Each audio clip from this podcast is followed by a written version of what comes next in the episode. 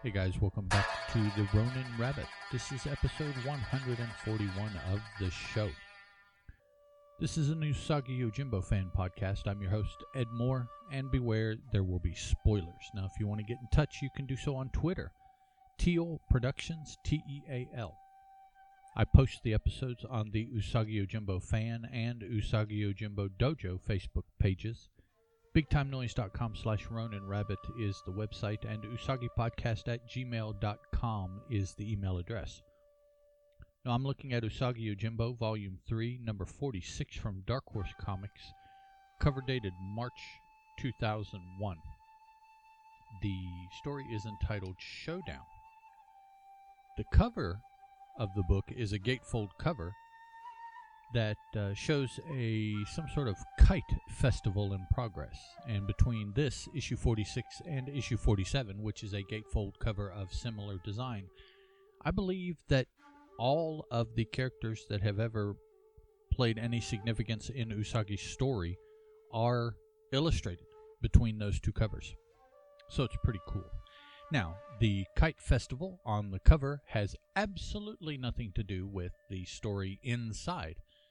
I uh, kind of spoke on this with another book uh, last episode, and just to boil those thoughts down, um, eh, I don't dig that. I'm not a fan. I like the the cover. The picture's cool. I'd love to have that as a print, uh, but the fact that it has nothing to do with the cover is kind of, I don't know, kind of a bait and switch kind of thing. But so inside we have uh, Sanshobo and Gen and Usagi saying their farewells after the Grass Cutter 2 saga. So they must be in the vicinity, I guess, of the Atsuta Shrine. They're going their, their separate ways. Sanshobo one way, Usagi and Gen another way. Uh, they stop, or well, eventually they stop, but they're they're going through town here discussing what they're going to do and where they're going to do it, and ultimately they decide that the two of them will chill together for a while actually Gen kind of decides he's going to hang with Usagi is what happens. So they continue walking a little ways here and they get to a checkpoint and we see that Usagi has a Geishu clan uh, travel pass even though he's wearing the Mifune Mon. And for a moment it looks like between this and the fact that Usagi matches the description of someone that killed Chamberlain Toyofuku, uh, that they're going to get stopped by the guard here. But ultimately, not. They let Usagi and Gen pass because the pass is in order, but also because the uh, guard here says that there's been half a dozen guys matching the description of the killer that they're looking for pass through allowed to pass through already. So we have several panels of journeying here. One panel looks like Usagi has uh, found some brambles in his sandals here, and he's massaging his foot from having been struck by one, and again finds that very amusing, it seems. Ultimately, they get to the village that they're heading for. And let me see here. I thought there for a moment that Usagi had mentioned the village. Yes, here it is. Usagi is heading to the Kitanoji Temple, and he has an appointment to be there when the grass starts to wither. So that's kind of early autumn, according to Gen. So they're heading there. Um, on the way, they come to a village where they're going to stop for the night. Gen is looking for an inn, and Usagi sees something off to the side here that grabs his attention. He tells Gen to go on ahead, but he'll he'll be there in a moment. And Usagi heads over to this alley, and he sees uh, a person being waylaid upon by four individuals. And if for no other reason than the discrepancy in the in the odds here, he decides to stop it. Usagi does. So he takes the side of the one individual having no idea what the situation is. You know, that could be the wrong side. But he sticks up for the little guy, beats off uh, with his sheathed sword the four men here. Um, and as he's trying to assist the lone gentleman that's been driven to the ground by the beating. One of the four that he just put down comes back up, draws the sword, and attacks him. And Usagi tells him, I gave you a chance. And he fights back with an unsheathed sword this time, uh, removing the hand of the man. The hand holding the sword, yeah, he cuts it clean off at the wrist. And he tells the other four men to go. And here in the background on the side, we see a Tokage that has grabbed up that hand. And rather than the eep that they usually say as they scuttle off, this one says gleek, which I guess is the sound of a Tokage running away with a hand in its mouth uh, that it's going to eat later, I suppose. So, kind of like a rat. I don't know.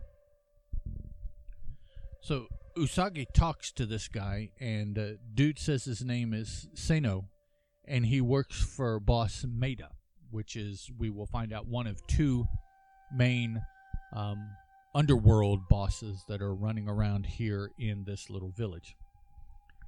Seno tells him, um, if you're looking for a job, you know, I, I know somebody that can then hook you up. I, I know a guy, basically, he says. And Usagi's like, well, I, I appreciate that, but I've got some other things to do.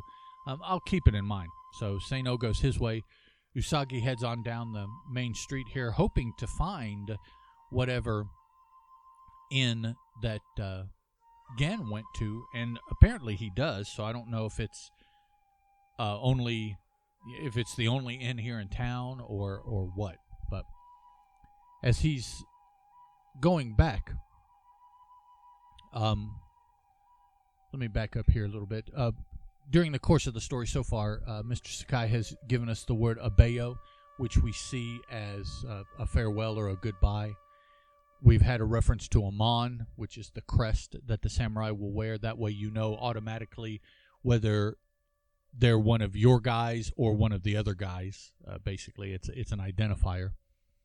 The word Ronin, which is masterless samurai, that's uh, you know kind of a mercenary, but not in a mean way. It's a it's a samurai that was pledged under someone, but for whatever reason, that someone they they are no longer working under that someone, whether the lord has been killed or kicked him out or whatever. Ryo, which is their exchange money, uh, it's it's gold that is uh, measured in rice, and now we see the word sensei as Usagi is done with this, um, helping this stranger. He starts to wonder, hmm. As I said, uh, I wonder. Usagi now is wondering if he picked the correct side, um, and indicates that his sensei always told him that he was too impulsive. That Usagi was too impulsive. So now back to the story. We um, are in the inn here that uh, Gen has found that Usagi has caught up with him. He sits down to eat some rice, and I don't think that they're egg rolls. No, it looks like probably they're more gyoza than um, egg rolls here that he's eating along with rice uh, that Gen has bought for them. But there's a, a little dude here, and he is I guess he's another rabbit, but maybe he's a little furrier, short-eared rabbit from Usagi. Um, maybe he's not a rabbit. Maybe he's a mouse. I'm not exactly sure what he is, but he's the innkeeper, and he uh, fills Usagi and Gen in on the story that this village has two rival gangs fighting for underworld power. Boss Maeda is the leader of one gang, and Boss Joya is the leader of the other. And so these two guys, um, Usagi and Gen, are eating and they start to discuss who's going to pay for dinner. And we see all of a sudden that Gen doesn't have any money, even though at the end of the Grasscutter 2 saga, you know, they all got big rewards. And so what follows is two, four, six, eight panels of Usagi ribbing Genosuke because Genosuke gave his reward to the priest Sanshobo to give to Aikida's family to help make up for the fact that Aikida died at the end of Grasscutter 2. So he was a rather magnanimous gesture that Genosuke, of course, doesn't want people to know. Uh, he's the mean, mean, tough guy, and Usagi is giving him grief because really down deep he's not, but he just pretends to be or just wants to look that way. So that's what those eight panels are going back and forth. But then in talking about the money, Usagi comes up with an idea that ultimately what he's going to do with Gen's help is try to pit these two underworld bosses together and defeat them both. Now, this sounds strikingly similar to several movies that I have seen. Um, one or two Japanese uh, samurai era movies I've seen like this, but also kind of one that has um, Bruce Willis in it, uh, set in the 20s, uh, mobster kind of movie, uh, I believe, is what it reminds me of. But we see that Usagi goes to see Boss Maeda, and here again, uh, the word Ronin is dropped in the conversation. Something kind of that I've noticed is that uh, several words now are starting to be used without definition because they've been used and defined so much. And Ronin is getting to be one of those words that Mr. Sakai just drops it in conversation with the expectation that we have previously read and, and seen his little uh, starred editorial definition of what that word means. Sometimes it'll be defined, sometimes not in this book it gets thrown out here so frequently that it's defined once and then the other you know 50 or 60 times we see the word. Of course it's not because that came after he gave us the definition. So it's not kind of a one-off word. It starts being used more frequently. But usagi is here at boss maeda's demanding to see the boss and the doorman calls for help as usagi pushes past him and two four six eight ten thugs come up and they're going to beat down Usagi. But then Sano runs out and says that he recognizes Usagi, uh, takes Usagi to Maeda and tells Lord Maeda that, or Boss Maeda, that, hey, this is the guy I was telling you about. Uh, cut off dude's hand for me and, and rescued me. So Usagi says he needs a job. Um, Maeda says, okay, I'll, I'll see what I can do. And then Usagi pledges his sword to him in this one panel, bowing literally with the words, My sword is at your service, Boss Maeda. Uh, in the gambling den at the other end of town, we see Genosuke faced with two, four, five, six, seven, eight thugs here, as apparently he is attempting the same thing with what we will assume is Boss Joya's group. Only there's nobody to speak for him, so he beats down these guys. Uh, Boss Joya comes out and sees what he's done um, looks like Gen. I don't know if he killed anybody or not. Doesn't look like he killed him here a couple panels later, so he must have beat them with the sheath sword, if he used a sword at all. But Joy is impressed with uh, Gen's prowess, and Maeda has heard about Usagi's prowess, so they both have gotten jobs now with the competing bosses. Here in Joya's compound, though, we see a, a dude who sees what's going on, and with he keeps laughing and running through town until he gets to Boss Maeda's place. Now, this dude turns out to be a policeman of some sort. They refer to him as cop. And oddly enough, I'm pretty sure that the animal that he is is a rat. So it's a rat being a rat. As he brings word to Boss Maeda about the right boss Maeda, yeah, about the uh, new Ronin that boss Joya has just hired. Sees what's going on with Usagi, and he ultimately runs back to boss Joya and tells him about the Ronin that boss Maeda has just hired. For uh, whatever reason, I guess this is part of the plan. I I don't know why it's occurring now, but the Joya gang is going to attack the Maeda gang, but Genosuke says, "Nah, I'm I'm not going to do this after all. I, I guess nah, I, I quit."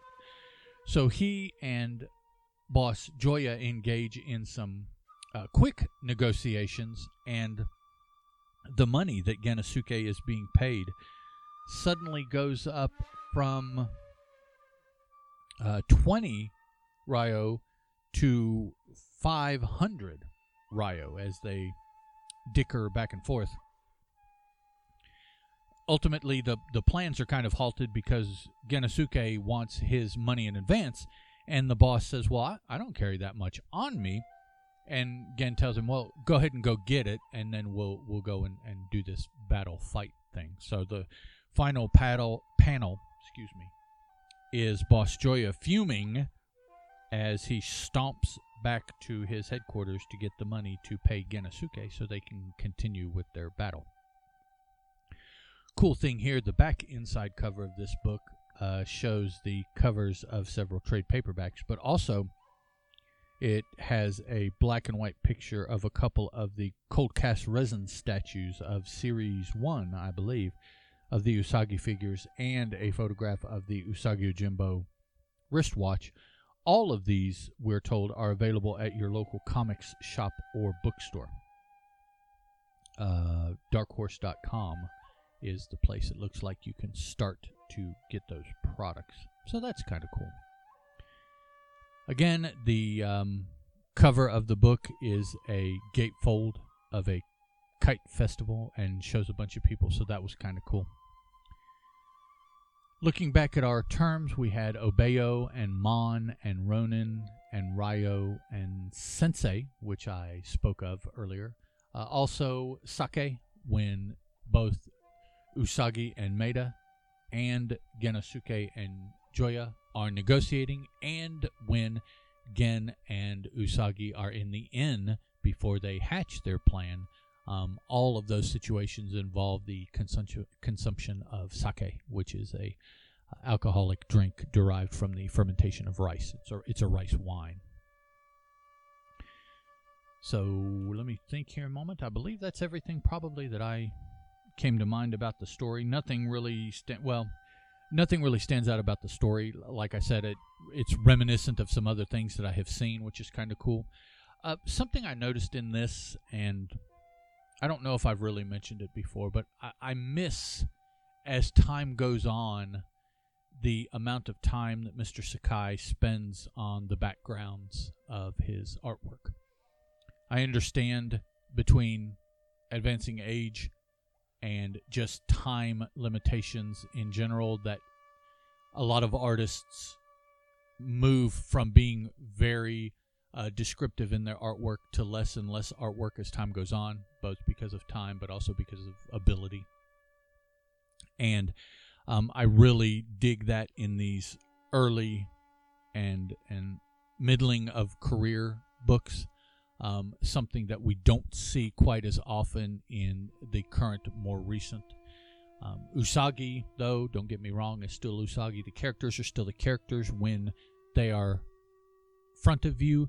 Uh, it's just the background, the amount of time and effort that is put into um, woods and and villages and things like that, crowd scenes. You know, a lot of the the long time taking detailed artwork has just over over the years fallen to the wayside and is not as prevalent now in the artwork as it used to be. I, I kind of miss that. I, I like that about these older books. This one being 2000, being right at what 20 years ago. So uh, something I've noticed, something I miss. All right, guys, I believe that's everything for this episode. Um, things are warming up here in the backyard. Sounds like some insects. Maybe that's a katydid or cicada um, starting to come out in the trees. So if you can hear that, I apologize. Next up for episode 142, I'll be talking about the Color Classics issue number six from IDW. And uh, so that's what you have to look forward to next time. Ciao. The Ronin Rabbit podcast is a Teal production, and as such, is licensed under a Creative Commons Attribution Non-commercial, non-derivatives 3.0 unported license.